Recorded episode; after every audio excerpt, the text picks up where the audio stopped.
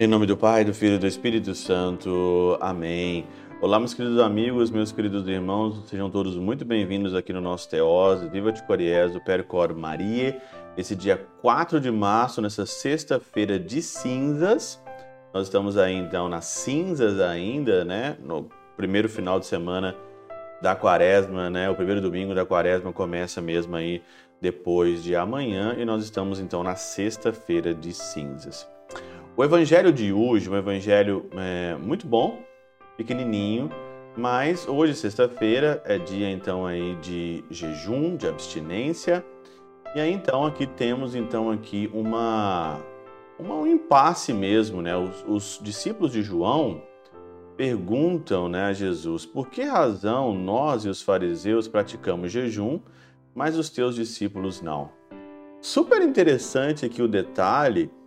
É que os discípulos de João falam que eles e os fariseus fazem jejum. Então, com certeza dá para interpretar, como diz aqui a Catena Áurea, São Jerônimo, que eles fizeram então ali uma união. E será que João estava concordando com essa união dos discípulos dele com os fariseus? Então tem alguma coisa errada. Talvez tenha ali uma soberba, uma vaidade, eu faço jejum, eu sou uma pessoa penitente, eu sou uma pessoa fora de série e vocês não são nada. Será que tem ali uma vaidade, um orgulho ali? Então está camuflado aqui no evangelho de hoje, talvez aqui um certo orgulho ali. E olha, isso daqui é um veneno na igreja, né? Porque tem muita gente que faz um tanto de coisa, e eu acho muito louvável, mas a pessoa, ela não fica quieta no canto dela, ela não faz aquilo para Deus e fica quieta e reza pelos outros, não. Mas ela faz o jejum, ela é ali santa, sei lá, e depois ela mete o pau nos outros. Ela fala dos outros: você não faz isso, você não faz aquilo, e nananana. Então dá para te perceber que quem mesmo, de fato, quer ser santo, quem de fato faz, principalmente para Jesus e para o Senhor, não age como os discípulos de João, nem com os fariseus. Na realidade, você está aqui num combinado de santo e fariseu. Esse combinado de santo e fariseu, a gente vê isso muito.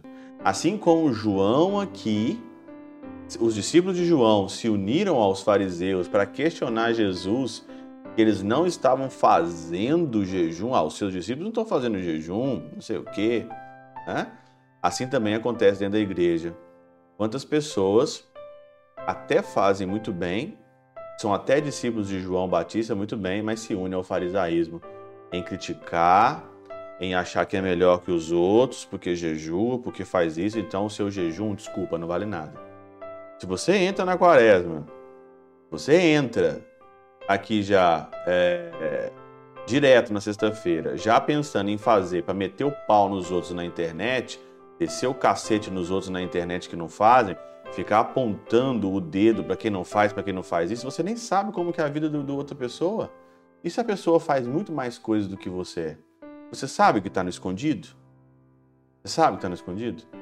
Né? Muita gente aqui me enche, às vezes, aqui o saco mesmo, literalmente mesmo, desce o cacete aqui em mim, mas ninguém sabe da minha vida. Poucas pessoas sabem o que eu faço, poucas pessoas sabem o que eu rezo, poucas pessoas sabem como que é e como que é o meu coração. Então é só Deus. Só Deus. Por isso que não retruque ninguém que venha cobrar de você santidade ou coisa assim, não retruque nada, reze pela pessoa. São João Crisóstomo vai dizer aqui, né? É esse o sentido do que ele diz. O tempo presente é tempo de gozo e de alegria. A tristeza não deve mesclar-se com ele. Então, o tempo de gozo, de alegria, o jejum deveria ser um tempo de gozo e alegria, você mescla com vaidade e orgulho. Porque o jejum é triste, não em si mesmo, mas para aqueles cujas disposições são imperfeitas. O que adianta você jejuar, não comer carne e as suas disposições são imperfeitas para com o irmão, com a caridade, por exemplo. Tem gente que jejua, tem gente que tem um jejum perfeito. Tem anos que não come carne, jejua, passa fome. Mas as disposições são totalmente imperfeitas. Quais são as disposições? Ela faz isso para mostrar e para ser maior do que os outros. Mas é deleitável para aqueles que desejam dedicar-se à contemplação e à sabedoria. O jejum é para você dedicar à contemplação e à sabedoria. Não é para ser maior do que os outros, mostrar que você é o bambambam aí. Não, se você for jejuar para ficar colocando na internet que você é maior do que os outros, se você for jejuar, ficar fazendo seu jejum, para depois falar que os outros não fazem, que estão cambada de gente que está indo para o inferno, então, seu jejum então está por fora. E o nosso Senhor disse isso de acordo com a opinião dos primeiros. Por isso, no entanto, mostra que não se fazia algo próprio de gula. Olha aqui. Por isso, no entanto, mostra que não se fazia algo próprio de gula, mas de uma certa administração. Então, quando você vai no latim, tá aqui, ó, dispensatio. No original significa administração da economia doméstica. Não é que ele estava comendo ali, que ele era ali uma gula. Não é que ele estava na gula, nossa, lá um comilão. Não, ele estava administrando ali algo. Talvez não estava sendo perfeitamente o jejum como deve fazer, mas estava administrando. Então, ele não estava no extremo da gula, e também não estava também no extremo também da radicalidade. Esse era Jesus.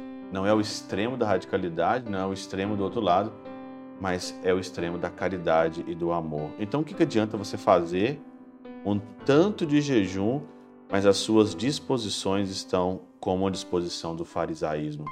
Tem muito fariseu na igreja bom de jejum. Tem muito fariseu bom de meter o cacete nos outros. Mas tem pouca gente querendo de fato mesmo ser como Jesus.